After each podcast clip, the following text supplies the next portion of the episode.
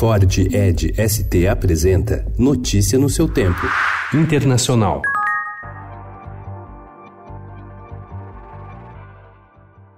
Forças militares da Rússia começaram a patrulhar ontem o território no nordeste da Síria, abandonado pelas tropas americanas, aproveitando a perda repentina de influência dos Estados Unidos nos oito anos de guerra civil na Síria. Os Estados Unidos tinham duas bases militares na região, mas o presidente Donald Trump ordenou a retirada dos soldados americanos, abrindo caminho para uma ofensiva da Turquia contra os curdos na Síria. A medida foi considerada uma traição às forças democráticas da Síria, a milícia curda, que apoiou a luta dos Estados Unidos contra contra o Estado Islâmico.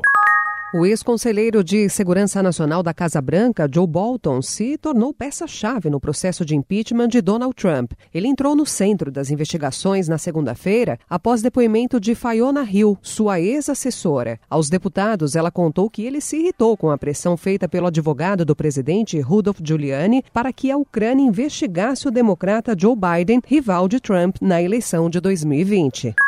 Reino Unido e União Europeia se aproximaram de um acordo sobre o Brexit, segundo fontes em Londres e Bruxelas citadas ontem pelo jornal The Guardian. O fim do impasse sobre a saída dos britânicos do bloco só teria sido possível porque o premier Boris Johnson teria feito concessões a respeito da fronteira irlandesa. Segundo negociadores britânicos e europeus, a nova proposta seria manter a Irlanda do Norte formalmente como parte do Reino Unido, mas na prática dentro do mercado comum.